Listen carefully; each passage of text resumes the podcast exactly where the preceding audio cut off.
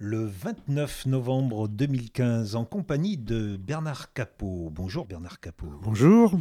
Vous êtes euh, quand même un auteur de bande dessinée chanceux puisque une bibliothèque à Mortomier a pris comme nom votre propre nom, Bernard Capot.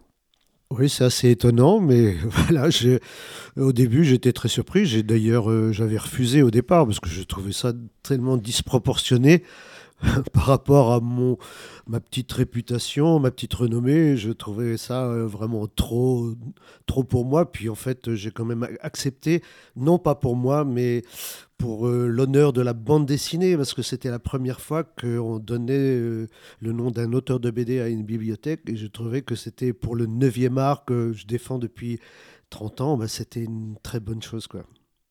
C'est une reconnaissance de tout votre travail d'auteur local, régional et national. National, je ne sais pas, en tout cas euh, régional certainement, parce que c'est vrai que j'œuvre pour la BD depuis fort longtemps, et puis bon, je connais un petit succès euh, dans ma région. Et donc, euh, c'était voilà, c'était un surprenant, mais en même temps, euh, j'étais plutôt assez fier quand même. Hein. Je, ne renie pas le plaisir que c'est d'avoir une bibliothèque à titre non posthume, je précise. Oui, eh ben, parce qu'il y a des, bibliothèques ou des médiathèques Victor Hugo, mais euh, Victor Hugo se déplace plus. Hein, non, c'est vrai. Donc moi, c'est l'avantage, c'est que je peux me rendre dans cette bibliothèque et rencontrer les lecteurs de cette bibliothèque aussi. Je parlais d'une présence locale et régionale parce que vous êtes enraciné dans le Berry. D'une part, je suis né là, donc euh, à Bourges. C'est vraiment mon, ma région, c'est là où j'ai mes attaches, mes racines. Même si j'ai des, origines qui sont assez euh, diverses, dans la mesure où bon, j'ai un papa qui était espagnol et une maman qui était allemande. Mais moi, je suis un pur berrichon et c'est une région que j'adore et que j'adorerai toujours. Mais aussi, à un moment donné, vous avez eu un besoin de voyager et de voyager loin. Oui, euh, parce que j'avais aussi le, monde à découvrir. Je crois que pour euh, se constituer vraiment une, personnalité, une expérience, il faut aller voir ailleurs. Et j'ai toujours été attiré par, euh, par les autres, hein, pas seulement par les pays, mais aussi par les autres gens. Donc je me suis permis à une époque où c'était possible, hein, où c'était assez facile de, voyager le maximum avant de m'installer dans une vie, j'allais dire, quotidienne des voyages qui étaient des déplacements, mais aussi des installations, des moments. C'était pas simplement traverser des pays, c'était rester avec, comme vous l'avez dit, avec des communautés de personnes, des gens. Ah oui, ça, euh, vous voulez parler de, de mon installation dans un kibbutz en Israël, euh, voilà. Entre autres. Oui, c'était une, une, expérience que j'avais envie de vivre parce que je m'intéressais beaucoup donc euh, aux autres, donc la vie communautaire m'intéressait. Puis à l'époque, dans les années 70, c'était très à la mode. Euh, j'avais fait l'expérience d'une d'une communauté hippie, puisque c'était aussi à ce moment-là un mouvement assez fort qui m'avait complètement déçu. Franchement, j'ai trouvé ça presque ridicule. Donc je voulais connaître vraiment une, une communauté vraiment établie avec ses règles. Donc euh, le kibbutz en Israël me paraissait euh, intéressant. Je ne connaissais pas du tout Israël, je ne suis pas du tout d'origine juive, mais voilà, l'expérience euh, de ces villages communautaires m'intéressait. J'étais parti pour deux mois, j'y suis resté huit mois, j'aurais pu y rester toute ma vie, peu importe, mais en tout cas c'était une, une expérience vraiment très très très intéressante et très enrichissante.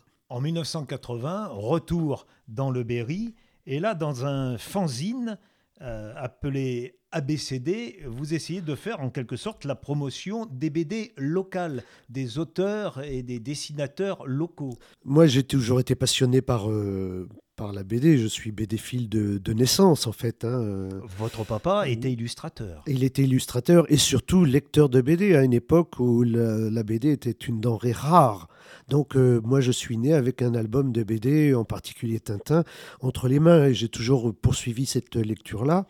Euh, ce serait assez long à raconter, mais euh, j'ai fait 36 métiers. Et puis à un moment donné, comme je savais dessiner un petit peu. Hein, quand j'étais petit, il paraît que je dessinais très très bien. Je me suis dit, j'avais complètement arrêté le dessin, je me suis dit, tiens, pourquoi pas m'y remettre? Comme j'adorais la BD, je me suis dit pourquoi pas de la BD. Comme j'adorais écrire des histoires, euh, scénariste de, de, BD, c'était euh, tout trouvé. C'est comme ça que j'ai commencé à faire de la BD pour mon plaisir. Euh, ça a mis un peu de temps que ça donne des résultats. Et puis à un moment donné, je trouvais que c'était un petit peu trop solitaire. Et c'est pour ça que j'ai créé avec des amis une association qui s'appelait l'ABDC, l'association pour la bande dessinée du centre. ADC, ABDC. ABDC, voilà. Donc, qui était d'abord sous forme de d'une émission euh, radio dans une radio locale euh, libre, comme, comme il y en avait à l'époque. Et puis après, on s'est dit, tiens, discuter avec des gens, c'est bien, mais il faut aller plus loin. Et c'est comme ça qu'on a eu l'idée, avec un autre ami, de créer un cours de bande dessinée. Vous testez votre personnage Loïc Franqueur, personnage qui a fait l'objet d'un feuilleton aussi dans la Nouvelle République et qui est arrivé jusque dans les pages de l'hebdomadaire Tintin. Oui, oui, ça c'est une curieuse histoire parce que euh, à l'époque, quand j'ai recommencé à dessiner, je, faisais un peu de BD pour mon plaisir, mais très vite, j'ai été contacté par le journal local de Bourges qui s'appelait La Nouvelle République. À l'époque, il y avait La Nouvelle République là-bas, pour faire des caricatures en fait. Parce que, étant donné que, en fait, à l'époque, j'étais chanteur, hein, c'était mon métier, euh, et je connaissais bien le milieu de la chanson. Et à Bourges, ben voilà, on a la chance d'avoir un événement assez extraordinaire qui existe depuis plus de 36 ans, presque 40 ans peut-être, qui est le Printemps de Bourges. Et on m'a demandé donc à ce moment-là ben, si je pouvais caricaturer les chanteurs qui venaient euh, au printemps de Bourges. Bon, après, ça a évolué pour dessiner des personnages politiques. Ça a évolué ensuite dans le dessin de presse, euh, tout simplement. C'est comme ça que je me suis remis en fait à dessiner. Et ce personnage, Loïc Franqueur, a quand même fait l'objet de six albums aux éditions du Lombard. Oui, bah, ça c'est la suite en fait de cette aventure avec la Nouvelle République. Qui, euh, il y a des amis journalistes euh, qui savaient que je faisais de la BD à côté des dessins de presse. Ils m'ont dit mais euh, tu devrais proposer une histoire vraiment faite ciblée pour le lectorat du journal. Et c'est comme ça que j'ai relevé le défi. C'était pas facile, hein. ça m'a demandé quand même deux ans de travail. Les aventures se passaient à Bourges. J'ai choisi tout de suite ma ville de Bourges parce que c'est une ville d'abord qui est fabuleuse, qui est magnifique, un décor euh, extraordinaire. Et je me suis dit pourquoi aller chercher euh, midi à 14h, pourquoi aller sur la Lune alors que, que j'ai un décor euh, qui est devant moi, dont je connais une grande partie de l'histoire. Et c'est comme ça que j'ai créé effectivement cette première aventure, le roi de cœur. Un personnage, paraît-il, entre Ricochet et Jérôme Bloch. Ah oui, oh là là, ça ce sont des rapprochements qui m'intéressent parce que en plus euh, ce sont deux auteurs qui sont des amis, donc euh, Dodier et Tibet, euh, notre regretté de Tibet. Donc ça me fait plaisir comme référence. Ce qui fait que vous êtes une personne identifiée comme sachant dessiner et à la fois quelqu'un fortement intéressé par l'histoire les histoires. L'histoire en règle générale. Voilà, et les petites histoires dans l'histoire. Bien sûr, puisque en fait, euh, l'histoire euh, est, constituée de petites histoires. Et, euh, mais je dois avouer que quand j'étais lycéen, je ne m'intéressais pas trop à la chose. L'histoire me faisait un peu suer parce que c'était des dates, c'était des, des, choses un petit peu creuses, enfin. Et puis je me suis rendu compte, effectivement, que c'était passionnant parce que c'était avant tout des, des êtres, des êtres humains des hommes qui vivaient des, choses euh, euh, difficiles ou extraordinaires. Mais du coup, cette spécificité euh, au Berry, d'être capable de s'intéresser à l'histoire a fait qu'on vous a demandé, par exemple, la Fédération des commerçants non sédentaires, vous a demandé un album pour raconter l'histoire des marchés en France. Exactement, oui. Ah bah ça, c'était encore une belle aventure, comme chaque album a une histoire. En fait, c'est quelqu'un un jour euh, sur le marché de, ma petite ville de Saint-Martin, dans le Berry, qui vient me voir en me disant euh, Monsieur Capot, euh, il faut qu'on se voit, il faut qu'on fasse une histoire sur les marchés. sur les marchés. Bah, je dis oui, bah, ça doit être intéressant, mais franchement, moi, je n'y connaissais pas, c'était pas du tout mon milieu, donc je savais pas trop comment ça se faisait. Puis en fait, ce monsieur-là était de, de, mon village, mais c'était aussi le vice-président de, de la fédération nationale. Et le problème, c'était le problème du scénario, parce que ne connaissant pas le milieu, j'avoue que j'étais un peu creux pour euh, raconter une histoire. Et on a fait des essais avec des d'autres, ce qu'on appelle les forains, les, commerçants non sédentaires. Bon, c'était pas très très intéressant. Puis en fait, un jour, lui, m'a amené simplement, il avait écrit de façon très simple sa vie pas une biographie, mais sa vie. Puis je me suis dit, bah ouais, c'est ça qu'il faut faire. C'est comme ça que j'ai raconté une, saga familiale euh, euh, qui commence d'ailleurs dans le livre à doigt et le forêt. Ça, c'est étonnant. J'avais choisi cette région-là, ces régions, parce que le, simplement le mot je trouvais ça très chouette. Et puis en plus, je savais qu'en Auvergne, en règle générale, dans le Massif central, c'est vraiment un lieu de marché. Et c'est comme ça que j'ai fait cette euh, BD-là la CCI aussi qui vous avait demandé, qui vous a demandé un travail. On va pas tous les, les, citer, il y en a beaucoup, La Banque Populaire, euh, une ville suisse aussi, euh, capitale de l'horlogerie. Le Loc. Euh, vraiment, vous êtes repéré comme un auteur de bande dessinée intéressé par l'histoire et avec un trait assez réaliste. J'essaye d'être le plus réaliste possible. Il faut dire que mon père était dessinateur industriel et il dessinait donc beaucoup de choses euh, architecturales.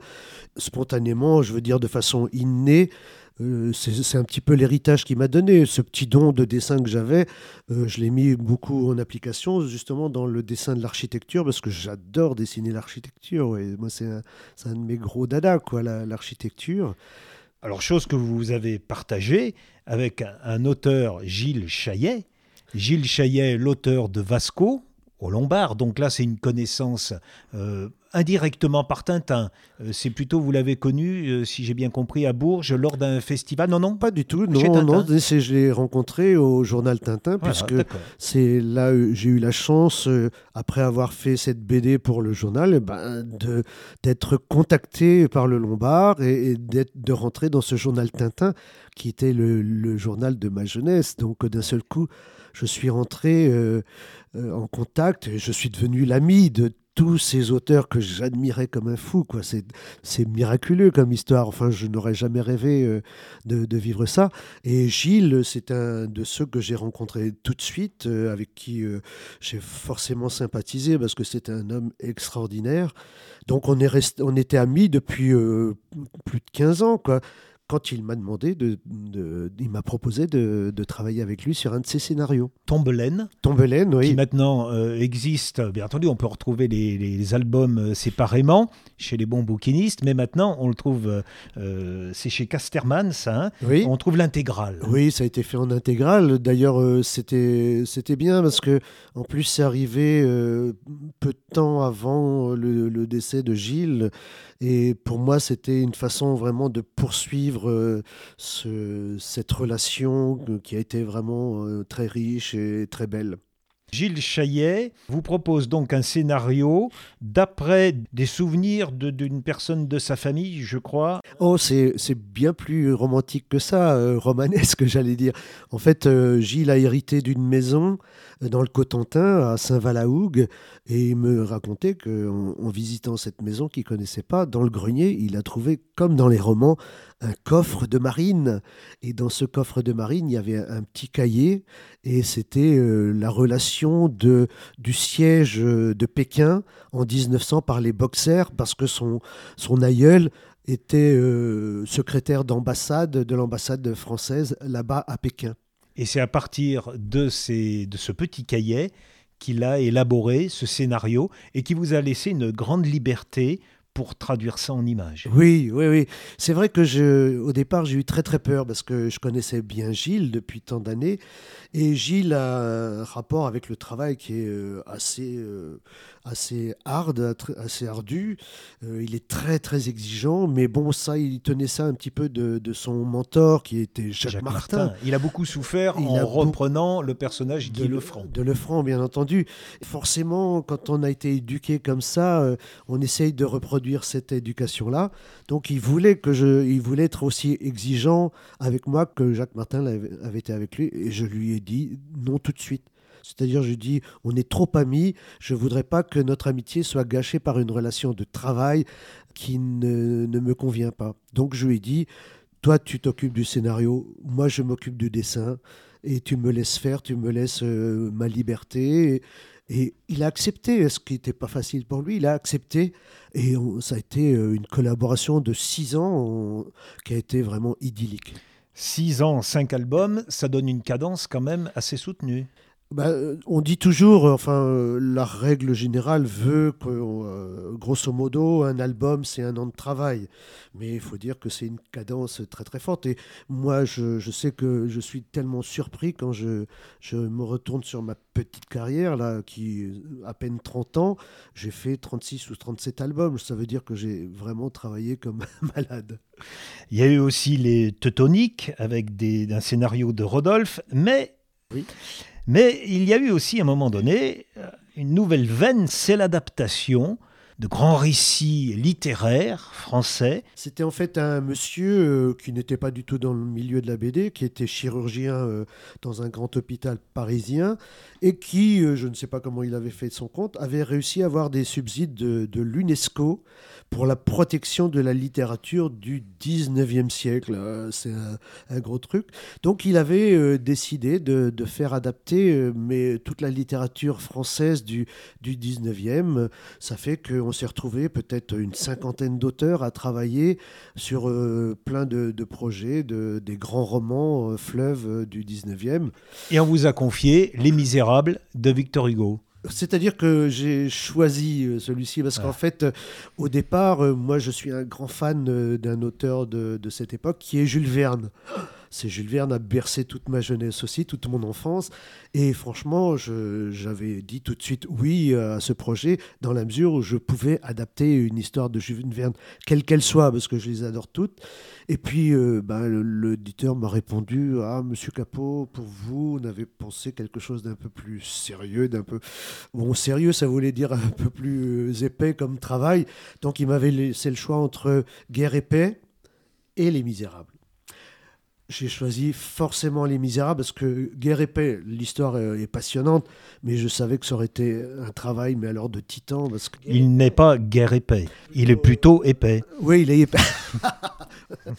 non, mais je savais que j'aurais à dessiner des, des uniformes de l'armée napoléonienne, de l'armée russe d'époque, et là, je sais que j'allais toucher un, domaine sensible parce que les érudits, les passionnés de, de l'époque napoléonienne, il, vous massacre pour un bouton oublié. Donc euh, j'avais, j'ai eu peur pour ma peau et j'ai choisi Les Misérables. Ne réveillons pas la guerre des boutons.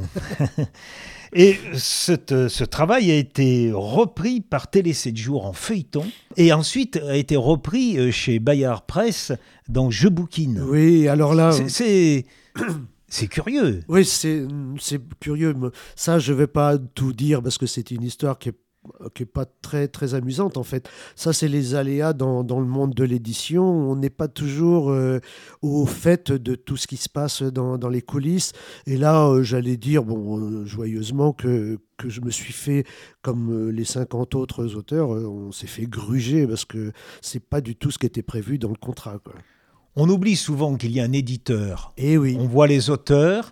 On est heureux quand ça fonctionne bien. Bah, l'éditeur, c'est quand même le, j'allais dire, le nerf de la guerre, parce qu'on sait que faire de l'édition, euh, ça, coûte un peu d'argent, et un auteur de BD n'est pas quelqu'un de forcément fortuné. Et puis, bon, il y a des circuits, enfin, c'est assez compliqué, donc on, est obligé de passer par des éditeurs. Donc, euh, avec tout ce que ça peut comprendre comme euh, lien plus ou moins sympathique. Et en 2011, chez Casterman, c'est vraiment une œuvre qui vous tenait à cœur et qui est réussi d'après toutes les critiques, c'est l'adaptation du Grand Maune d'Alain Fournier. Ah là oui, c'est vrai que ça c'est quelque chose, c'est un rêve que j'ai porté depuis que j'ai commencé à faire de la BD, donc depuis une trentaine d'années, si ce n'est plus. Euh, je voulais, je voulais faire cette adaptation du Grand Maulne parce que le Grand Maulne, euh, j'allais dire, euh, m'appartient en propre dans la mesure où, j'habite à 10 km du village natal d'Alain Fournier et que dans le département du Cher, Alain Fournier, ça fait partie de nos racines, ça fait partie de, de notre sang. Donc je voyais pas qui d'autre pouvait se permettre de faire cette adaptation. Ça n'a pas été simple, hein. il a fallu que je, je franchisse beaucoup de, de Rubicon avant d'obtenir l'autorisation de le faire. Vous avez eu l'idée, une bonne idée, peut-être naturelle, d'aller contacter la descendante d'Alain Fournier pour vous assurer que votre travail recevait euh, sa bénédiction. Bien sûr, bien sûr. C'est-à-dire que avant, je contactais euh, son père, qui était l'ayant droit d'Alain Fournier, mais Malheureusement, le dialogue était rompu parce que la BD, pour lui, euh, c'était vraiment pas le, genre de choses d'art qui pouvait euh, toucher à, ce grand roman du grand Donc, par contre, heureusement, j'ai rencontré sa fille qui, elle, était BDphile, qui connaissait déjà mes œuvres et qui m'a dit oui tout de suite.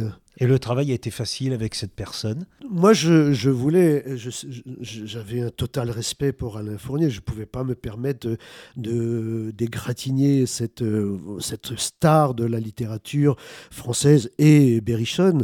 Donc, j'étais le plus fidèle possible à, l'œuvre. C'est-à-dire que euh, je n'ai pas touché un seul mot d'Alain Fournier. J'ai choisi mes mots et mes phrases, mais ce sont les mots et les phrases d'Alain Fournier. C'est une adaptation fidèle, je ne sais pas si on peut dire servile, peut-être pas, mais en tout cas euh, respectueuse. Vous avez euh, regardé auparavant les deux films euh, français qui ont déjà été, qui ont adapté ce récit Oui, bien sûr. J'avais déjà, je connaissais très bien le film d'Albi Coco. Bon, je, je l'avais oublié un petit peu. Ça, 65. Je me souviens très bien puisque je devais figurer au casting. Oui, euh, j'avais, je m'étais présenté quand j'avais su qu'ils allaient faire ce film-là, et Alain Fournier, euh, le grand monde tout de suite, euh, je dis, il faut que j'en fasse partie de cette grande aventure. J'avais rencontré Gabriel Albicoco, donc le réalisateur, qui m'avait tout de suite pris euh, en me disant bah tiens euh, toi je te vois bien euh, dans la classe en train de te bagarrer avec le grand môle. Alors la bagarre j'adorais ça. Donc je me suis dit waouh c'est super. Et puis et puis malheureusement mes parents n'ont pas voulu que que je fasse que j'aille tâter ce, milieu du cinéma.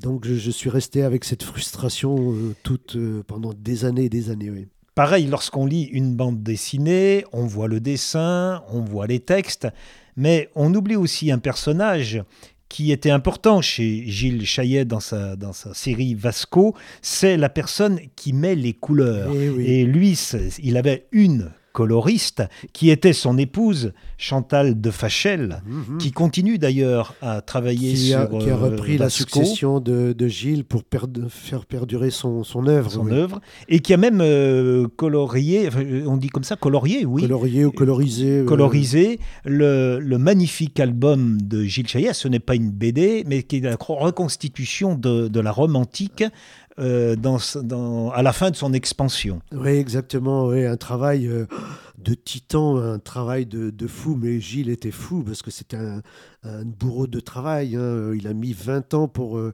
dessiner le plan de, de Rome. Ça doit être le troisième siècle après Jésus-Christ, en reconstituant toutes ah les maisons, une après une. Ça, c'était. Mais et c'était le troisième plan de sa vie qu'il faisait.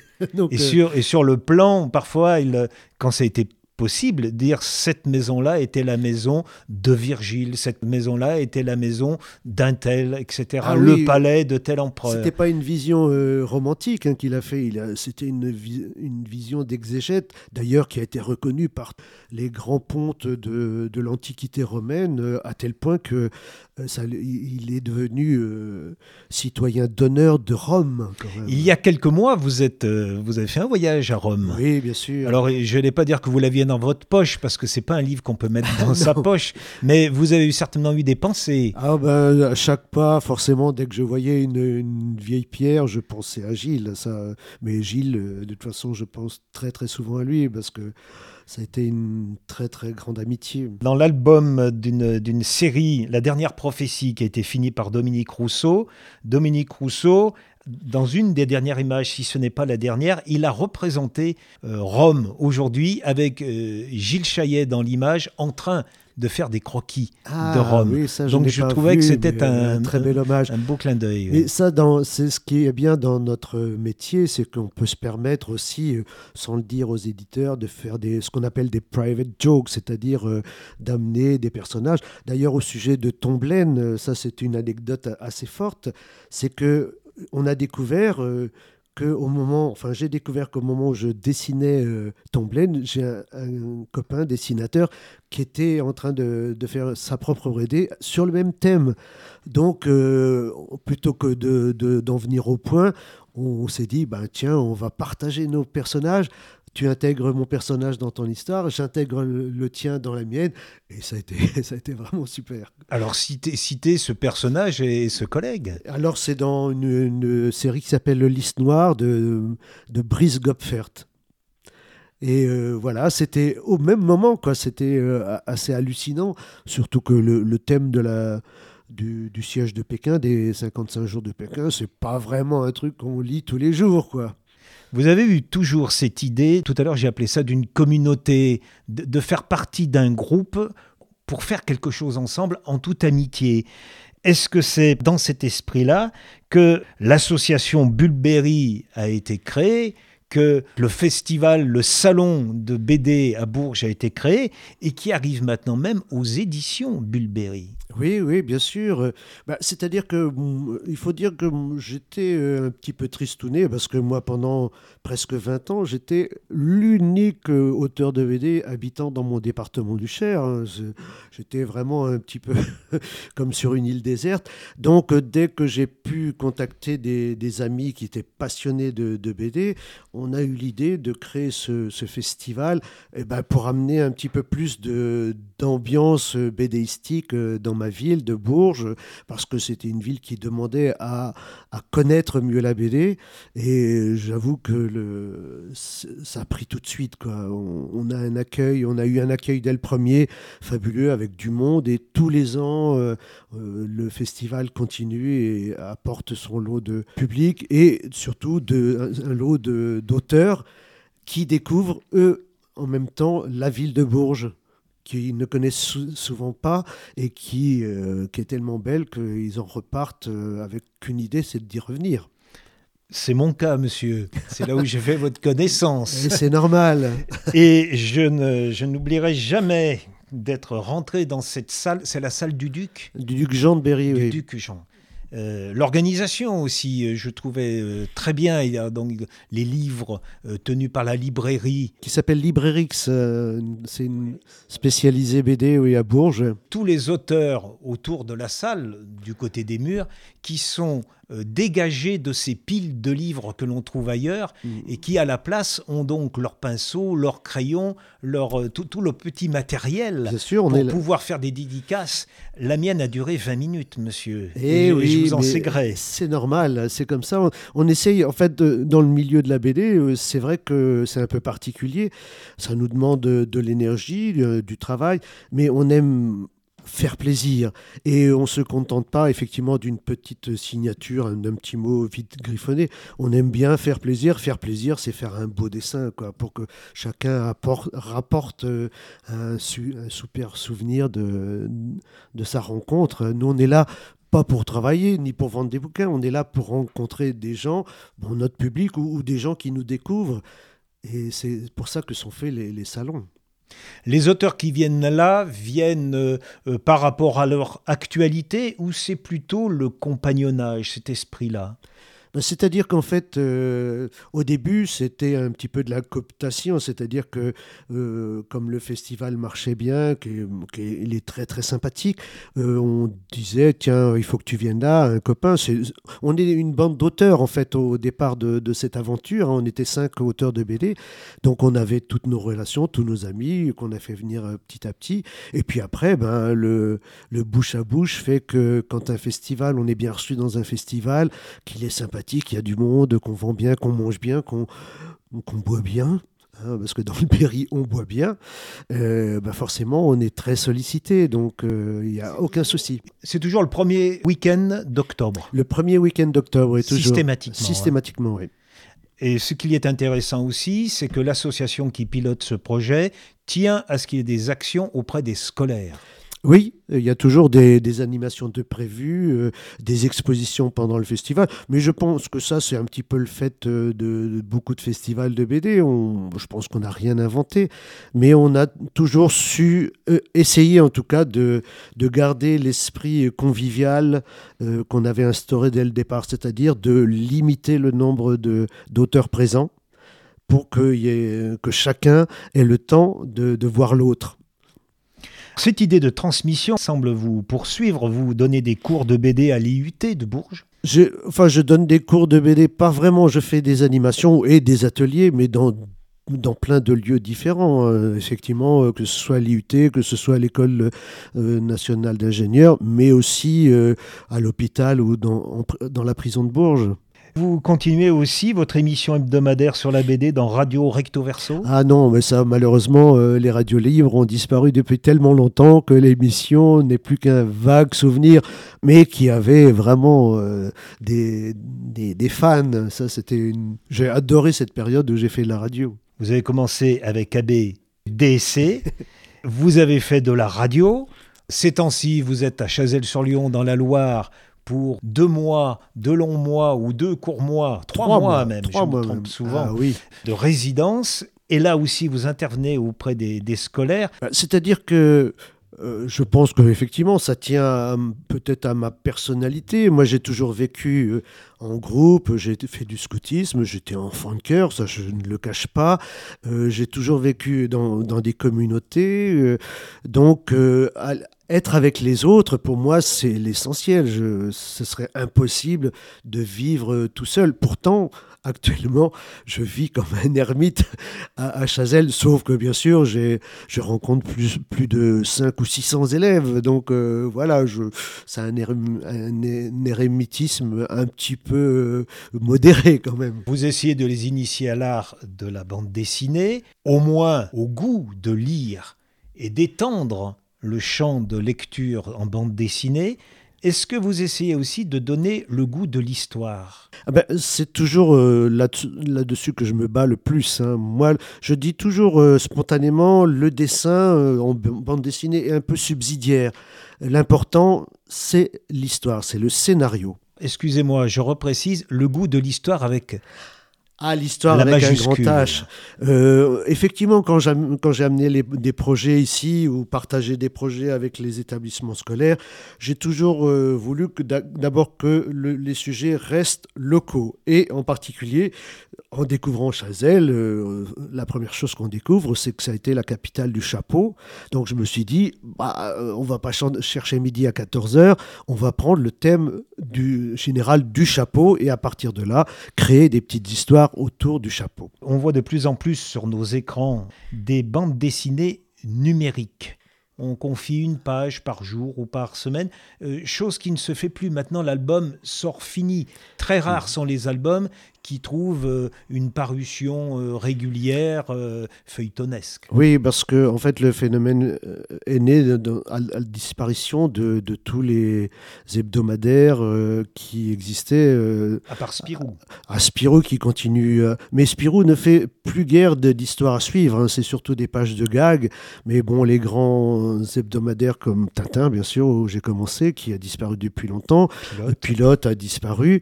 Et c'est vrai que le principe, c'est de créer un suspense, c'est-à-dire euh, de faire euh, deux ou trois pages ou quatre pages euh, d'une BD et il fallait attendre la suite pour avoir la fin. Maintenant, effectivement, la plupart des, des œuvres BDistiques sortent directement en album, ce qui est un petit peu plus compliqué parce qu'ils n'ont pas le temps de, se fédérer un, un, public et de lecture.